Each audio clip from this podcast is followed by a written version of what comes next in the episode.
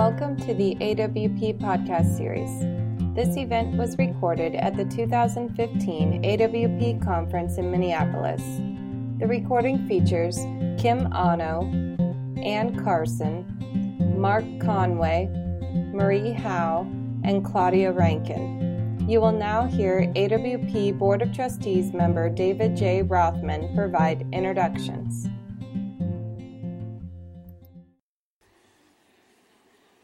Good afternoon.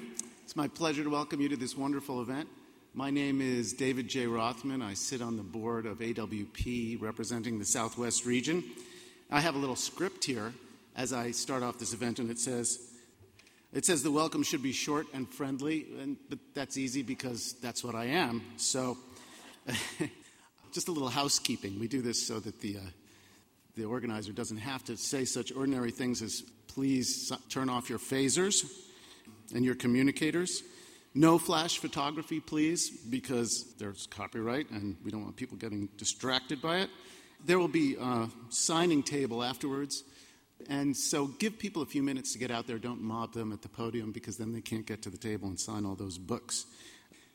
So, first of all, I'd like to thank you all for being here. This organization, AWP, is now the ultimate literary power in the universe, and I think we should use it it's really an extraordinary gathering. Tell the world.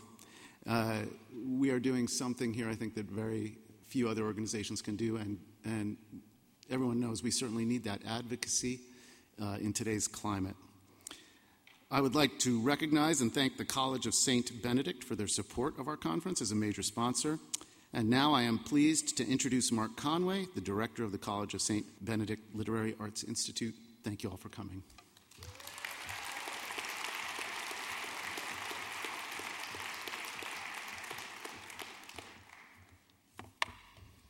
Thank you, David, and welcome everyone. Thanks for coming out.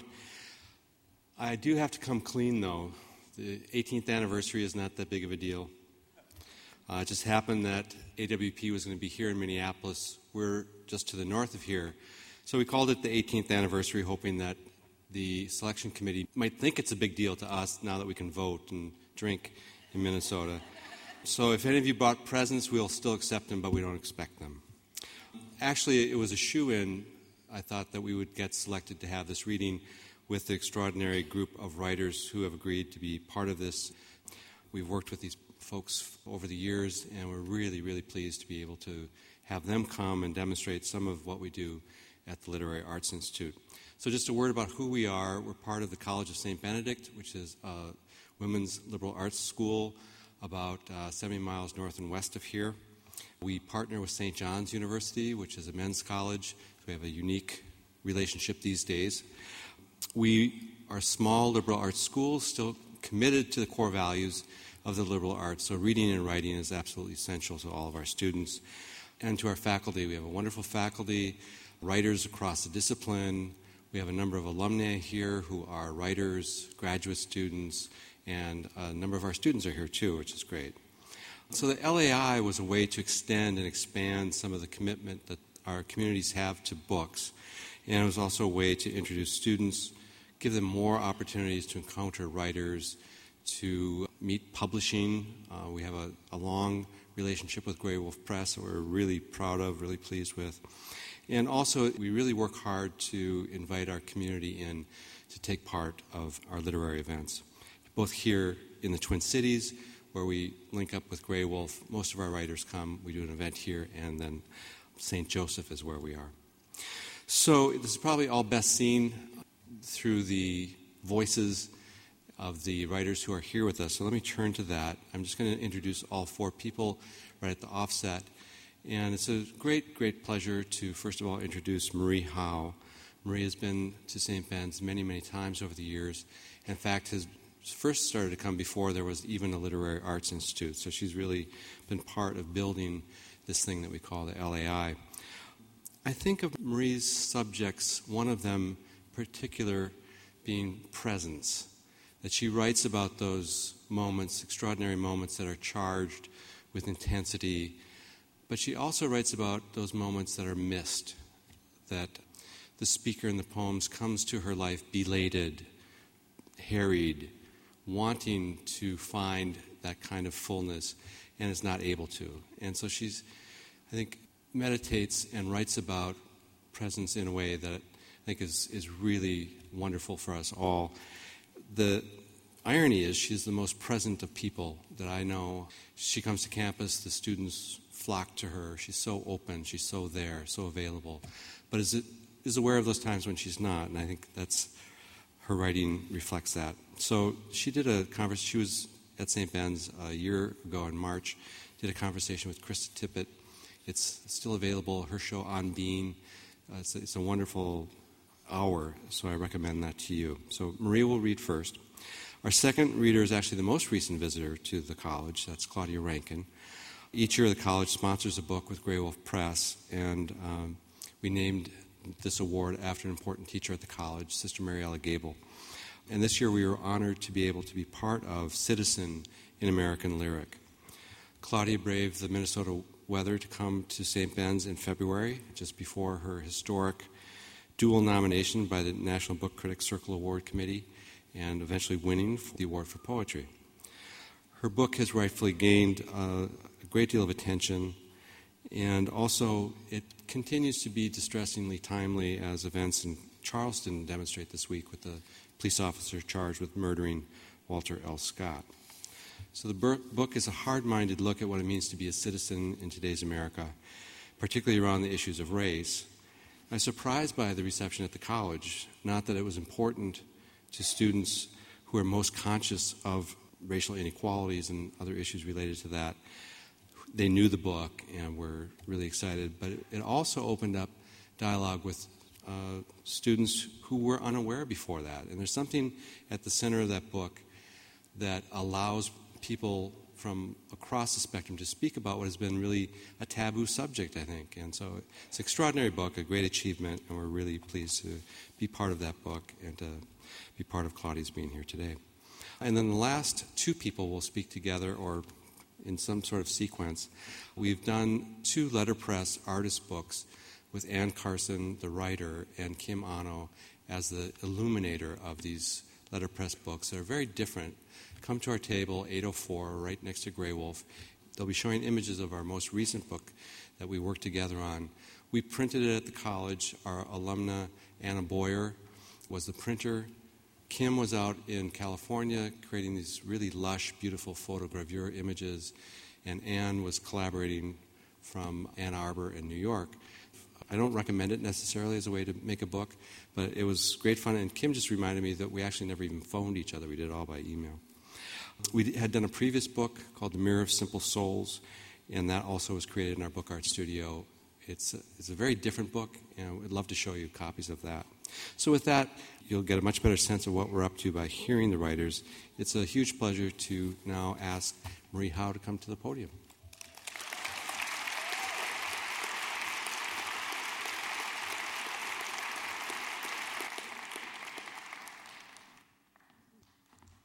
Hi, everybody. Oh, thank you. Hi, everybody. Mark, thank you so much. It's such a pleasure to be here. Um, Mark Conway is an extraordinary poet in his own right and a great, great soul on the planet. And what you have done, Mark, um, what you've created, is so beautiful. Thank you for inviting me. I'm honored to be here with these two powerful women. Four, three powerful women. I just met Kim. Kim, you're very powerful. All the poems I'm going to read today are from a new book, um, which is t- tentatively called Magdalene, the Seven Devils. And all of them are spoken in the voice of Mary Magdalene. You remember Mary Magdalene. Hey, she has fans in the room. Good. I'm a fan of hers too. I think of Mary as an ordinary woman like us. I think of her as living throughout time, throughout the centuries. She's here today, sitting among us. There's probably several dozen Marys here. A woman who's sensual, spiritual, bewildered, lost, found, searching, dealing with trying to integrate herself into someone who feels whole. So here's the first poem, and Mary is talking about men. on men, their bodies. One penis was very large and thick. So when he put it inside me, I really did say, wow. One penis was uncircumcised, and I loved to grip the shaft and pull it down so the head popped out like a little man. One penis was curved, so I had to move in a different way. One penis was so friendly, I was never afraid of it. One penis was so slender, I was startled. One penis was blunt and short like a little pig. One penis couldn't harden until he stuffed it soft inside me. One penis came as soon as I started to move. I'm so sorry, he said. I have a problem. But I didn't care. I loved that boy. One penis pressed against me hard almost every morning, but I got out of bed as if I hadn't heard a word it had said. One penis was so dear to me, I kissed it and kissed it even after I knew it had been with someone else. One penis I never saw but my hand came to know it from the outside of his jeans. One penis loved the inside of my mouth so much it sang, it sputtered. One had a name. One was a little mouse. One, he explained to me, had very, very tiny crabs, so he couldn't have sex for a while. One was orthodox and wouldn't touch blood. One had a mole, a hard little dot just under the rim. One penis was extremely patient without making a big deal about it. One penis had a great sense of humor. One penis had herpes, but I didn't know that word yet. One was a battering ram. One was a drunk, staggering, a lout, a bully. One slept inside me, comfortably at home.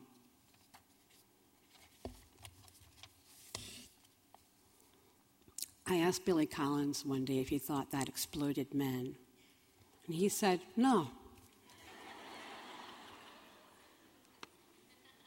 Thorns. I pressed them through my hair into my head, pressed them into my waistband, and later into my palms. A secret intimacy among those thorns and me, a love from who or to whom it mattered less than that it was. And that it was, was the evidence of love, and so a comfort in the small pain they brought.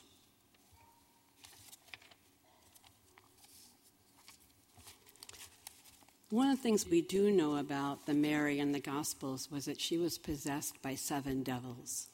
And here's Mary talking about those seven devils. The first was that I was very busy. The second, I was different from you. Whatever happened to you could not happen to me, not like that. The third, I worried. The fourth, envy, disguised as compassion. The fifth was that I refused to consider the quality of life of the aphid. The aphid disgusted me but I wouldn't stop thinking about it. The mosquito, too, its face, and the ant, its bifurcated body. Okay, the first was that I was so busy. The second, that I might make the wrong choice because I had decided to take that plane that day, that flight before noon, so as to arrive early, and I shouldn't have wanted that. The third was that if I walked past a certain place on the street, the house would blow up. The fourth was that I was made of guts and blood with a thin layer of skin lightly thrown over the whole thing. The fifth was that the dead seemed more alive to me than the living. The sixth, if I touched my right arm, I had to touch my left arm. And if I touched the left arm a little harder, then I'd first touch the right, then I had to retouch the left and then touch the right again. So it would be even. The seventh, I knew I was breathing the expelled breath of everything that was alive, and I couldn't stand it. I wanted a sieve, a mask, a, I hate this word, a cheesecloth to breathe through that would trap it, whatever was inside everyone else that entered me when I breathed in. No, that was the first one. The second was that I was so busy. I had no time. How had this happened? How had our lives gotten like this? The third was that I couldn't eat food if I really saw it distinct, separate from me, in a bowl or on a plate. Okay, the first was that I could never get to the end of the list. The second was that the laundry was never finally done. The third was that no one knew me, although they thought they did, and that if people thought of me as little as I thought of them, then what was love? The fourth was that I didn't belong to anyone. I wouldn't allow myself to belong to anyone. The fifth was that I knew none of us could ever know what we didn't know.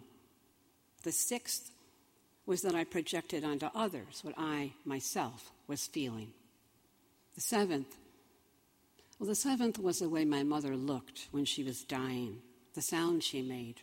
Her mouth wrenched to the right and cupped open so as to take in as much air.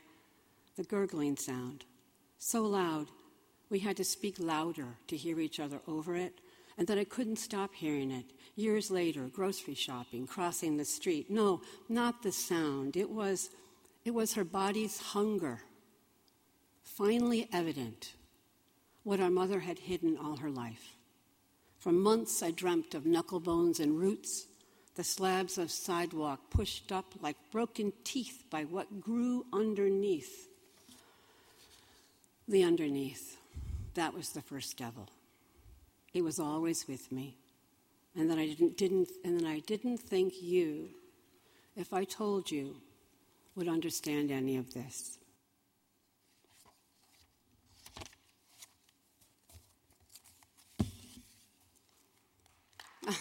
Thank you. Here's a poem about Moses and Jesus. When Yahweh agreed at last to let the people hear his voice, it said that he allowed each person to hear what each could bear to the very brim of that, and no more. Afterwards, the people said, Please, Moses, from now on, you listen. We don't want to hear it. You do the talking and listening now. Being with Jesus was a little like that, as though he were a book too difficult to read. So I thought I had to become more than I was, more than I'd been. But that wasn't it. Something had to go, something had to be let go of. I had so often been afraid to walk the road, not knowing what might be ahead. It wasn't that I saw something new or saw suddenly into Him, not that, not ever, but that the room itself, whatever room we might be standing in, became apparent. And the things in the room, a table, a cup, a meowing cat, assumed a clarity without a past.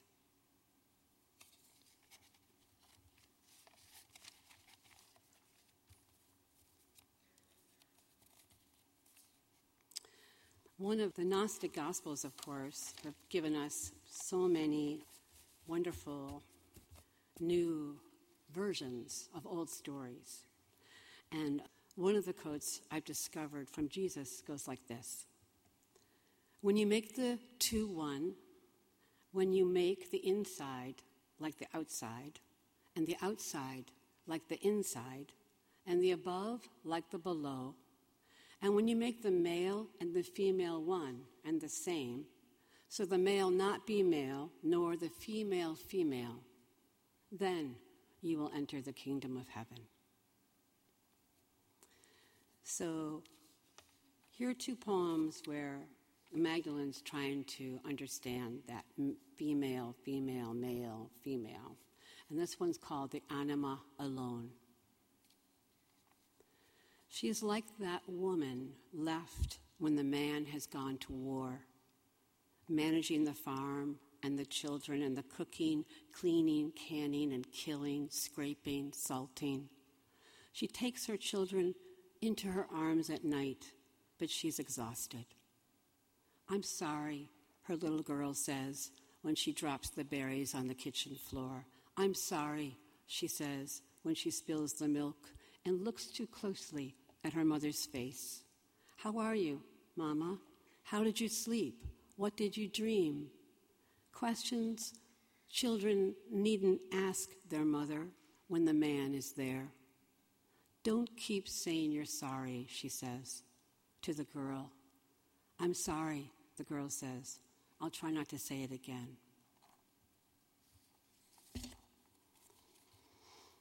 And here's a dream she has, which is the dream of integration. I wanted to make love with them both at the same time, to place my hand there where his body extended into her body, to where her body received his body, to feel the shaft of him entering her and pulling out and pushing in. That excited me almost unbearably. But I couldn't get to them. Wandering through the hotel halls, up this corridor, down that corridor, mute with desire, I woke trembling.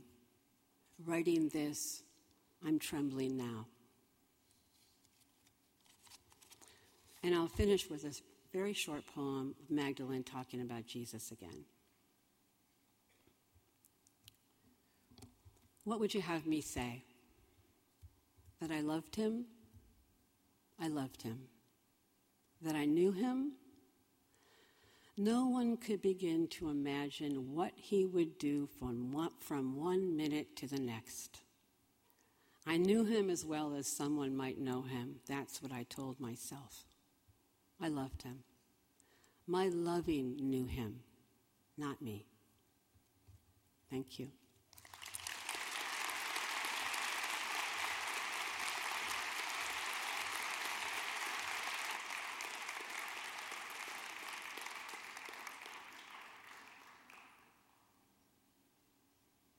Good afternoon.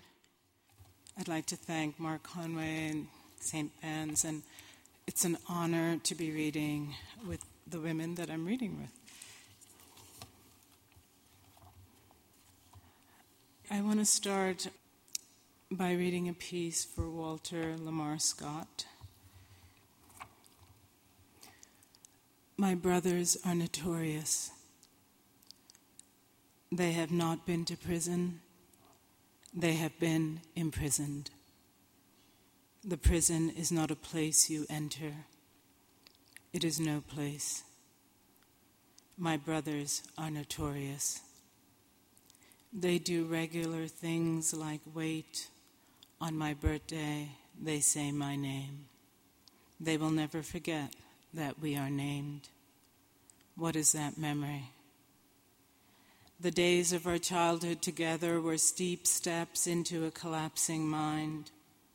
It looked like we rescued ourselves, were rescued. Then there are these days, each day of our adult lives. They will never forget our way through these brothers, each brother, my brother, my dear brother, my dearest brother's dear heart. Your hearts are broken. This is not a secret, though there are secrets, and as yet I do not understand how my own sorrow has turned into my brothers' hearts. The hearts of my brothers are broken. If I knew another way to be, I would call up a brother. I would hear myself saying, My brother, dear brother, my dearest brother's dear heart. On the tip of a tongue, one note following another is another path, another dawn, where the pink sky is the bloodshot of struck, of sleepless, of sorry, of senseless. Shush. Those years of and before me and my brothers, the years of passage, plantation, migration, of Jim Crow segregation, of poverty, inner cities, profiling of one in three, two jobs, boy, hey boy each a felony, accumulate into the hours inside our lives where we are all caught hanging. The rope inside us, the tree inside us, its roots, our limbs, the throat slides through. And when we open our mouth to speak, blossoms, oh blossoms, no place coming out. Brother, dear brother, that kind of blue. Sky is the silence of brothers all the days leading up to my call. If I called, I'd say goodbye before I broke the goodbye. I say goodbye before anyone can hang up. Don't hang up. My brother hangs up, though he's there. I keep talking, the talk keeps him there. The sky is blue, kind of blue, the day is hot. Is it cold? Are you cold? It does get cool. Is it cool? Are you cool? My brother is completed by sky. The sky is a silence. Eventually, he says, It is raining, it is raining down. It was raining, it stopped raining, it is raining down. He won't hang up. He's there, he's there, but he's hung up, though he's there. Goodbye, I say. I break the goodbye. I say goodbye before anyone can hang up. Don't hang up. Wait with me. Wait with me, though the waiting might be the call of goodbyes.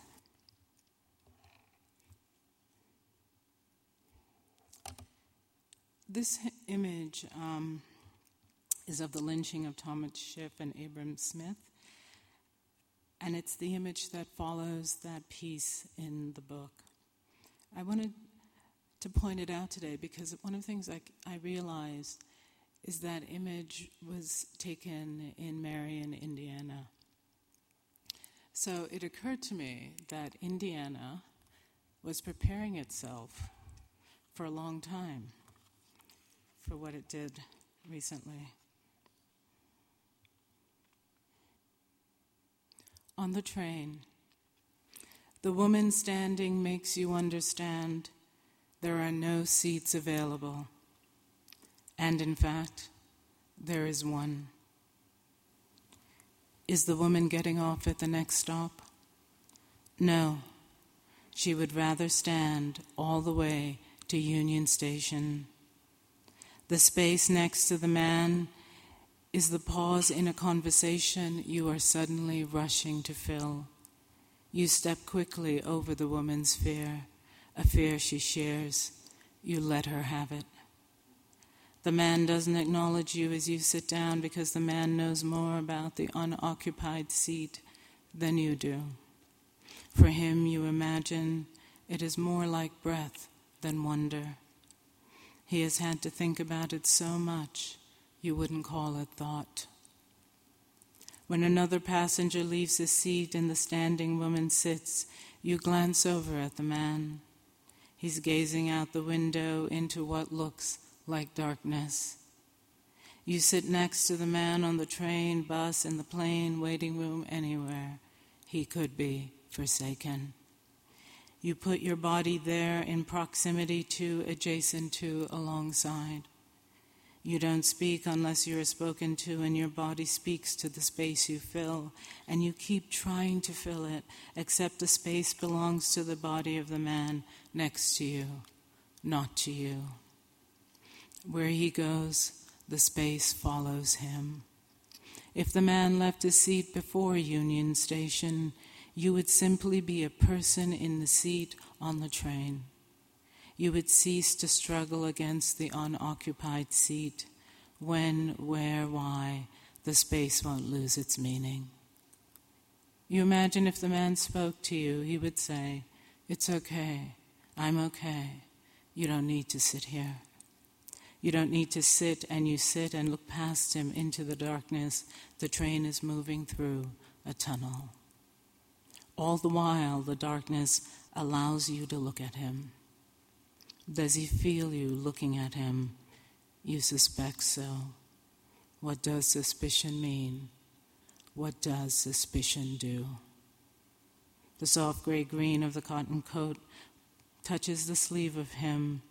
your shoulder to shoulder, though standing, you could feel shadowed.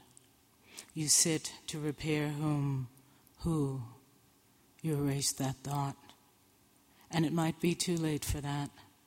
It might forever be too late or too early. The train moves too fast for your eyes to adjust to anything beyond the man, the window, the tiled tunnel, its slick darkness. Occasionally, a white light flickers by like a displaced sound. From across the aisle, tracks room, harbor, world, a woman asks a man in the rows ahead if he would mind switching seats.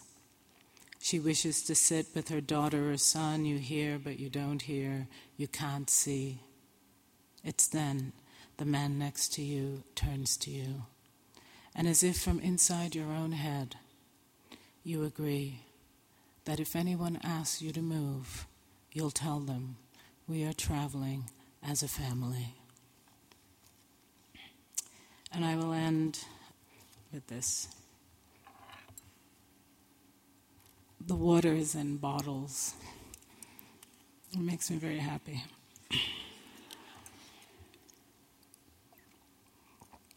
Some years there exists a wanting to escape, you floating above your certain ache. Still, the ache coexists. Call that the immanent you. You are you even before you grow into understanding you are not anyone worthless, not worth you. Even as your own weight insists, you are here fighting off the weight of non existence.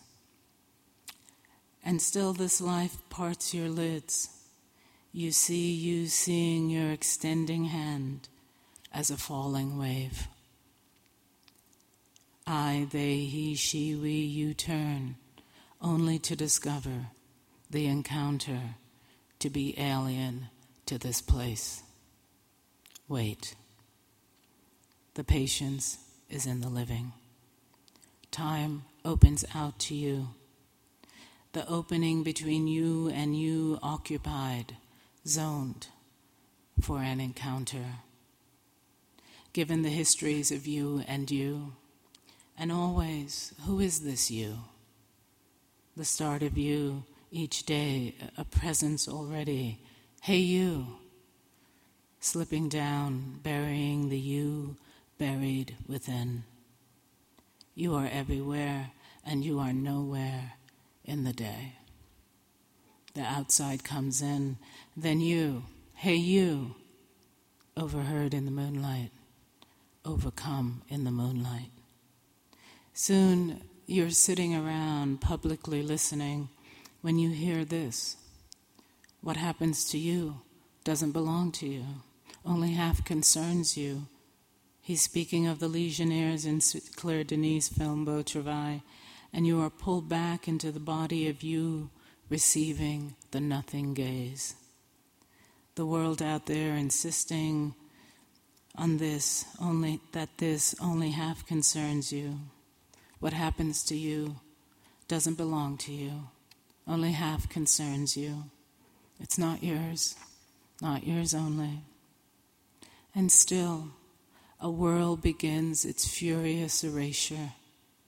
Who do you think you are, saying I to me? You nothing, you nobody, you. A body in the world drowns in it. Hey, you, all your fevered history won't instill inside, won't turn a body conscious won't make that look in the eyes say yes, though there is nothing to solve, even as each moment is an answer. Don't say I if it means so little, holds the little, forming no one. You're not sick, you're injured, you ache for the rest of life how to care for the injured body, the kind of body that can't hold the content it is living. And where is the safest place when that place must be someplace other than in the body? Even now, your voice entangles this mouth, whose words are here as pulse, strumming, shut out, shut in, shut up. You cannot say. A body translates its you. You there. Hey, you. Even as it loses the location of its mouth. When you lay your body in the body, entered as if skin and bone were public places, when you lay your body in the body, entered as if you're the ground you walk on. You know no memory should live in these memories, becoming the body of you. You slow all existence down with your call, detectable only as sky. The night's yawn absorbs you as you lie down at the wrong angle to the sun. Ready already to let go your hand. Wait with me. Though the waiting, wait up, might take until nothing whatsoever was done. To be left, not alone, the only wish. To call you out, to call out you. Who shouted you? You shouted you. You, the murmur in the air. You, sometimes sounding like you. You, sometimes saying you. Go nowhere be no one but you first. Nobody notices, only you've known. You're not sick, not crazy, not angry, not sad. It's just this you're injured. Everything shaded, everything darkened, everything shadowed. Is the stripped, is the struck, is the trace, is the aftertaste. I, they, he, she, we, you were too concluded yesterday to know whatever was done could also be done, was also done, was never done. The worst injury is feeling you don't belong so much to you. Thank you very much.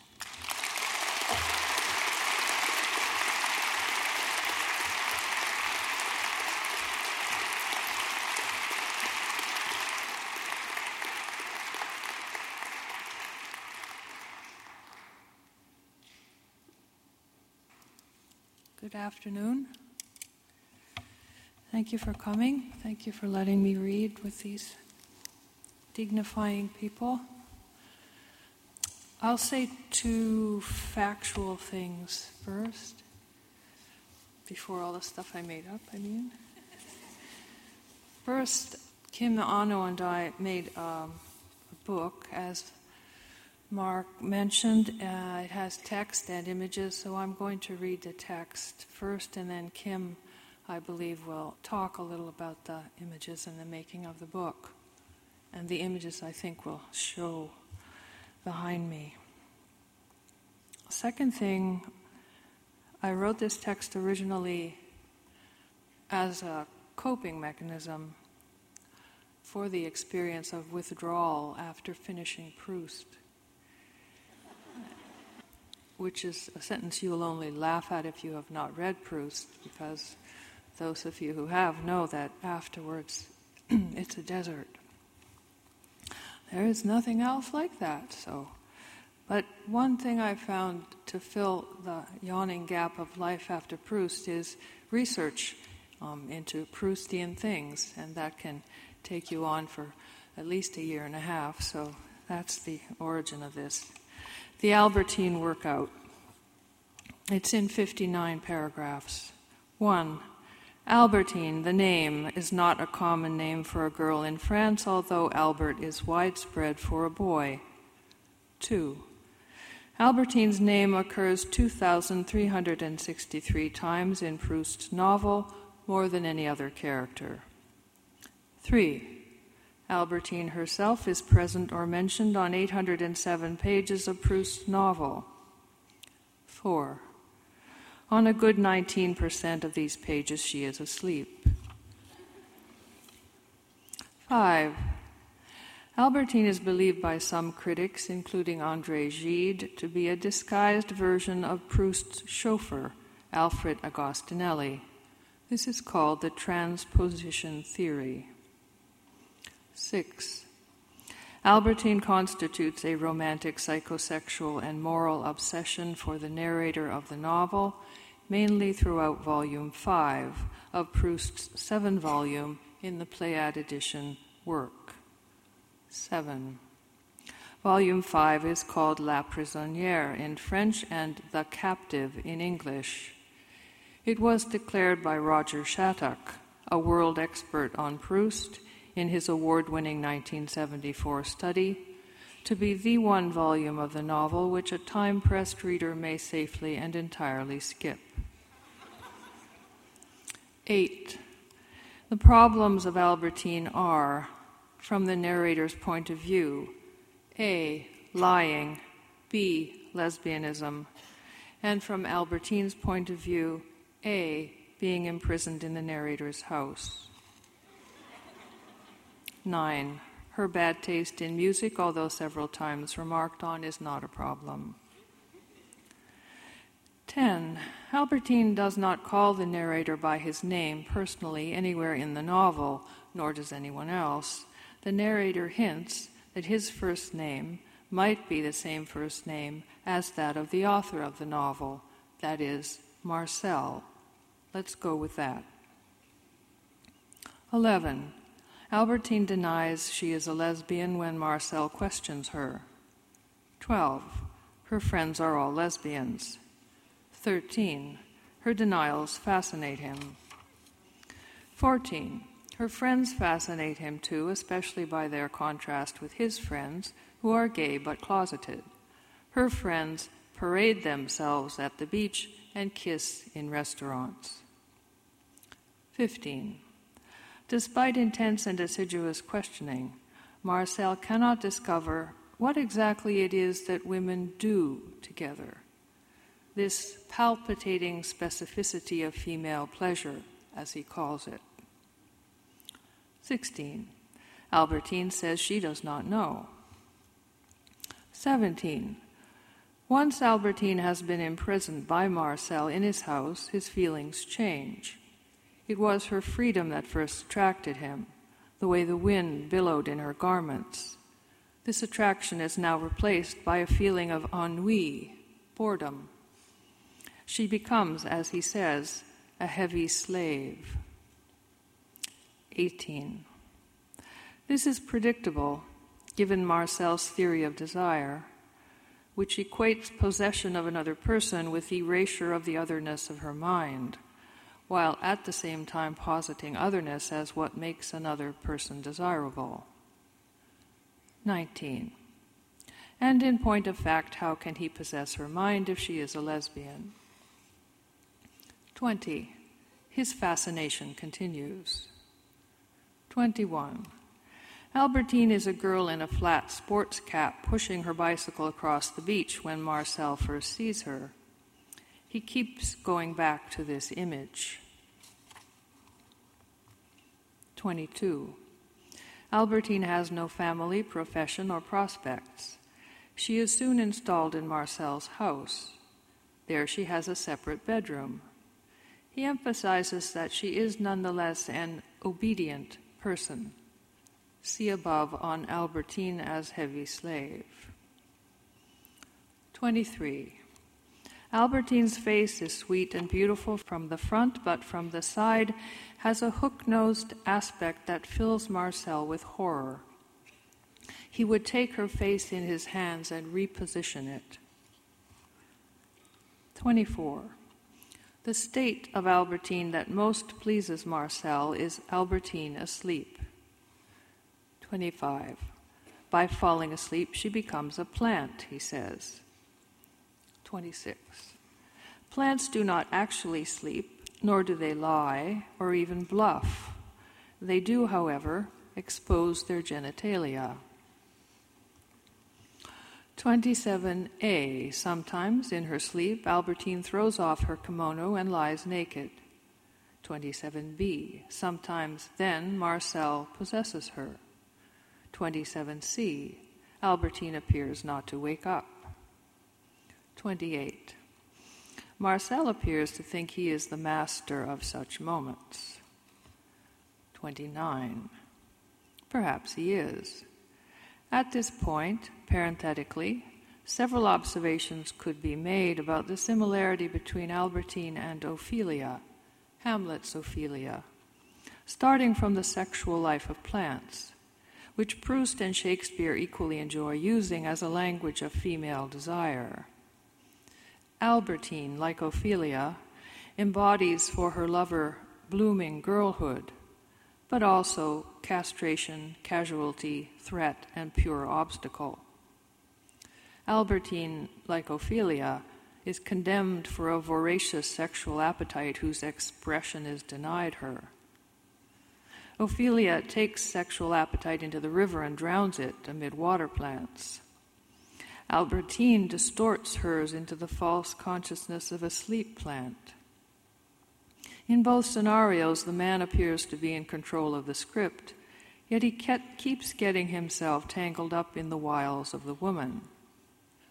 On the other hand, who is bluffing whom is hard to say. 30. Albertine's laugh has the color and smell of a geranium. 31. Marcel gives Albertine the idea that he intends to marry her, but he does not. She bores him. 32. Albertine's eyes are blue and saucy.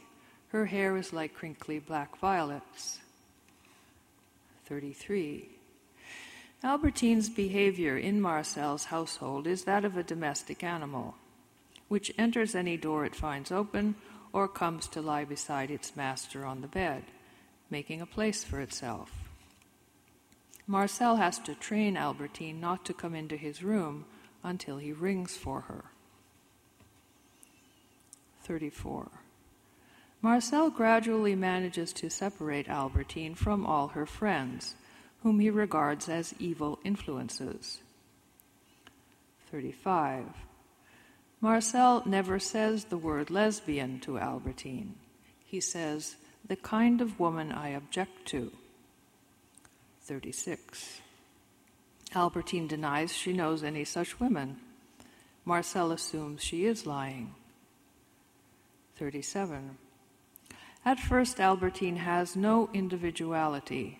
Indeed, Marcel cannot distinguish her from her girlfriends or remember their names or decide which to pursue. They form a frieze in his mind, pushing their bicycles across the beach with the blue waves breaking behind them. 38. This pictorial multiplicity of Albertine evolves gradually into a plastic and moral multiplicity. Albertine is not a solid object, she is unknowable. When Marcel brings his face close to hers to kiss, she is ten different Albertines in succession. 39. One night, Albertine goes dancing with a girlfriend at the casino. 40. When questioned about this, she lies. 41. Albertine is not a natural liar. 42. Albertine lies so much and so badly that Marcel is drawn into the game. He lies too. 43. Marcel's jealousy, impotence, and desire are all exasperated to their highest pitch by the game. 44. Who is bluffing whom is hard to say. See above on Hamlet. 45. Near the end of Volume 5, Albertine finally runs away, vanishing into the night and leaving the window open. Marcel fusses and fumes and writes her a letter in which he claims he had just decided to buy her a yacht and a Rolls Royce when she disappeared. Now he will have to cancel these orders. The yacht had a price tag of 27,000 francs and was to be engraved at the prow with her favorite stanza of a poem by Mallarmé. 46.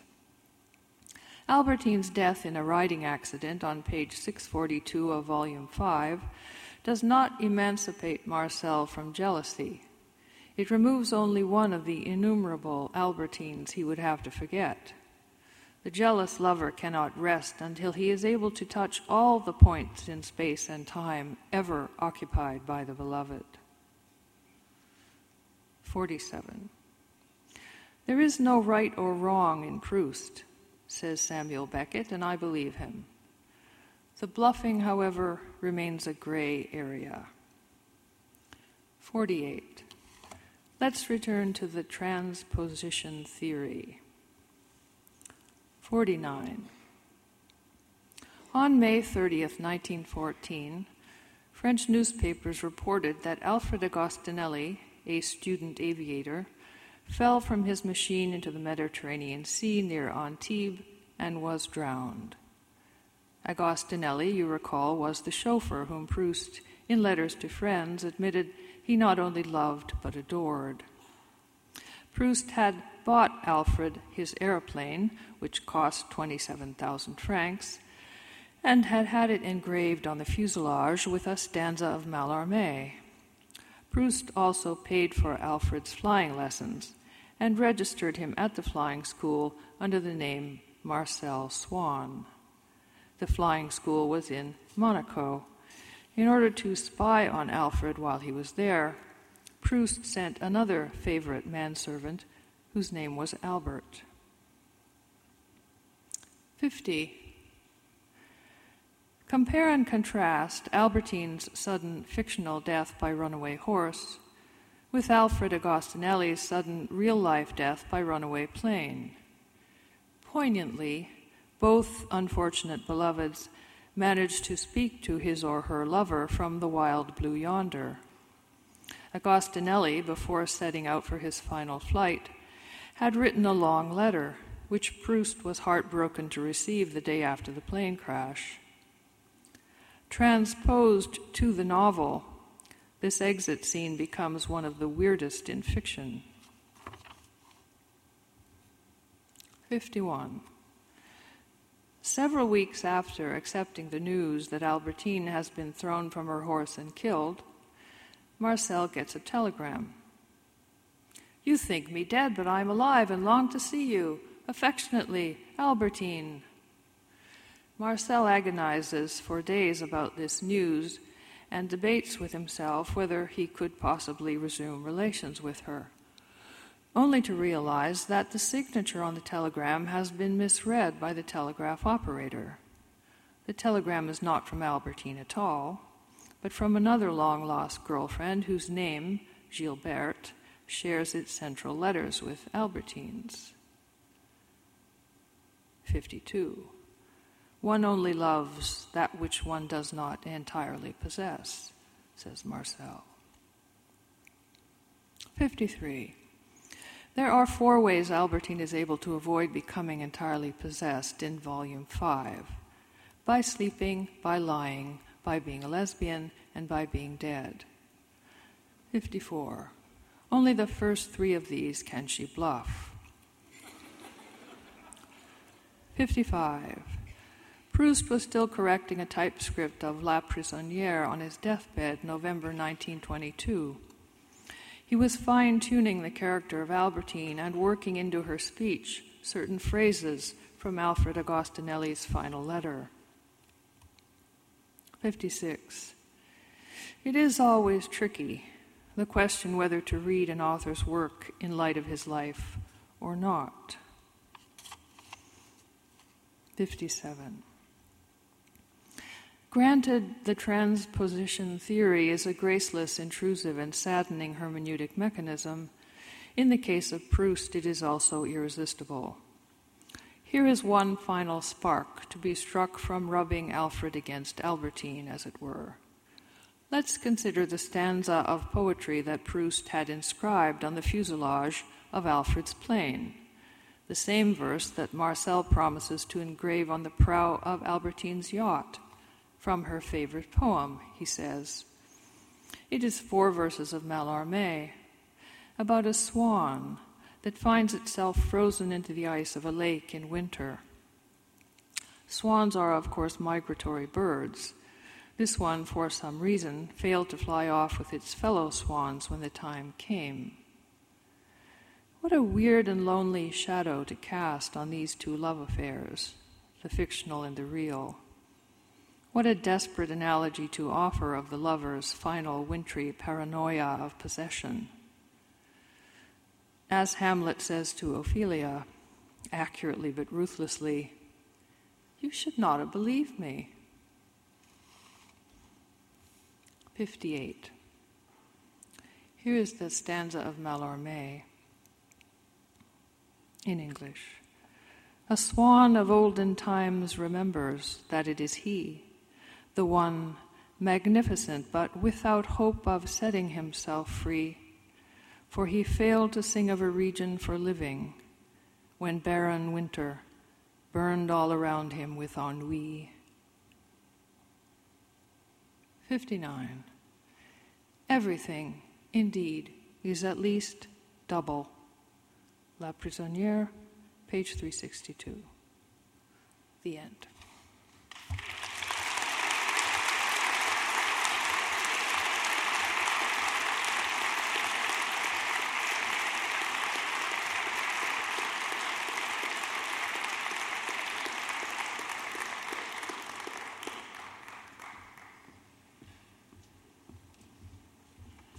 I'm introducing Kim Anno, who's the artist with whom I worked on the book.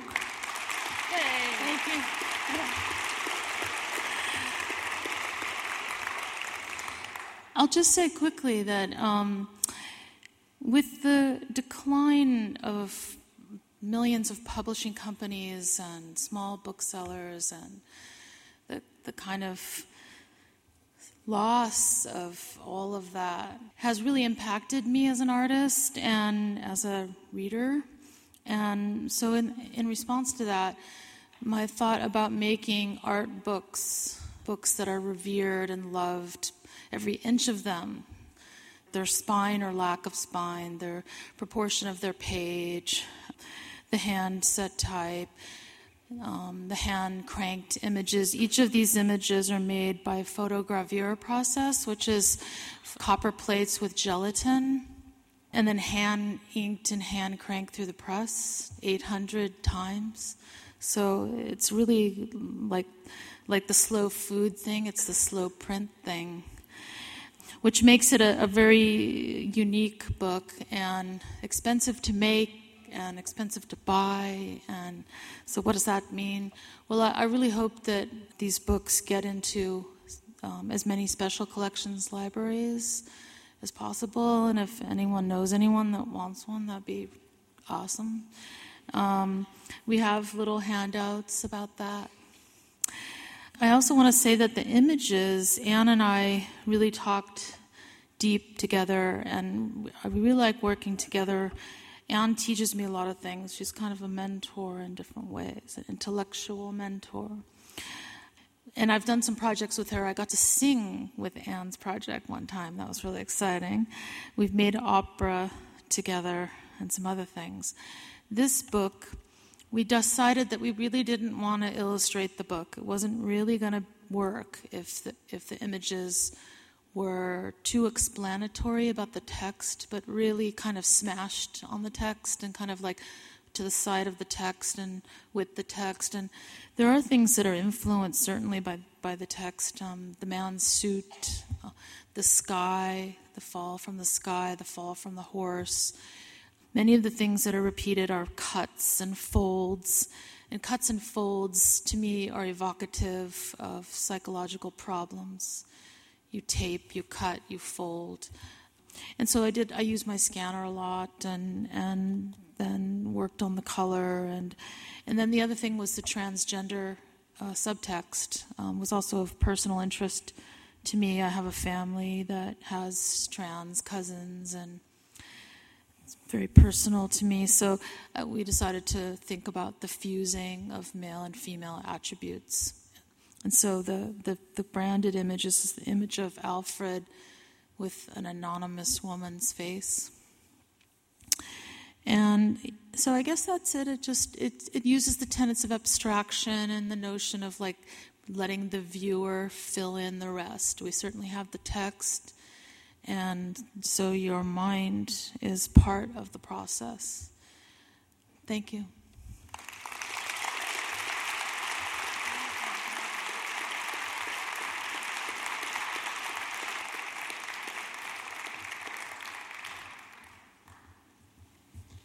Well, thank you to the artists who have uh, spent this afternoon with us. Thank you so much and for coming to St. Ben's. Come again.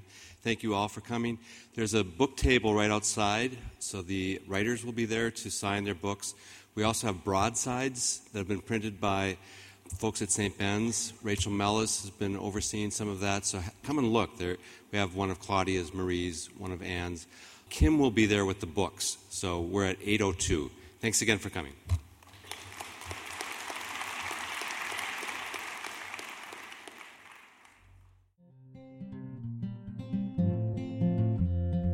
Thank you for tuning in to the AWP podcast series. For other podcasts, please visit our website at www.awpwriter.org.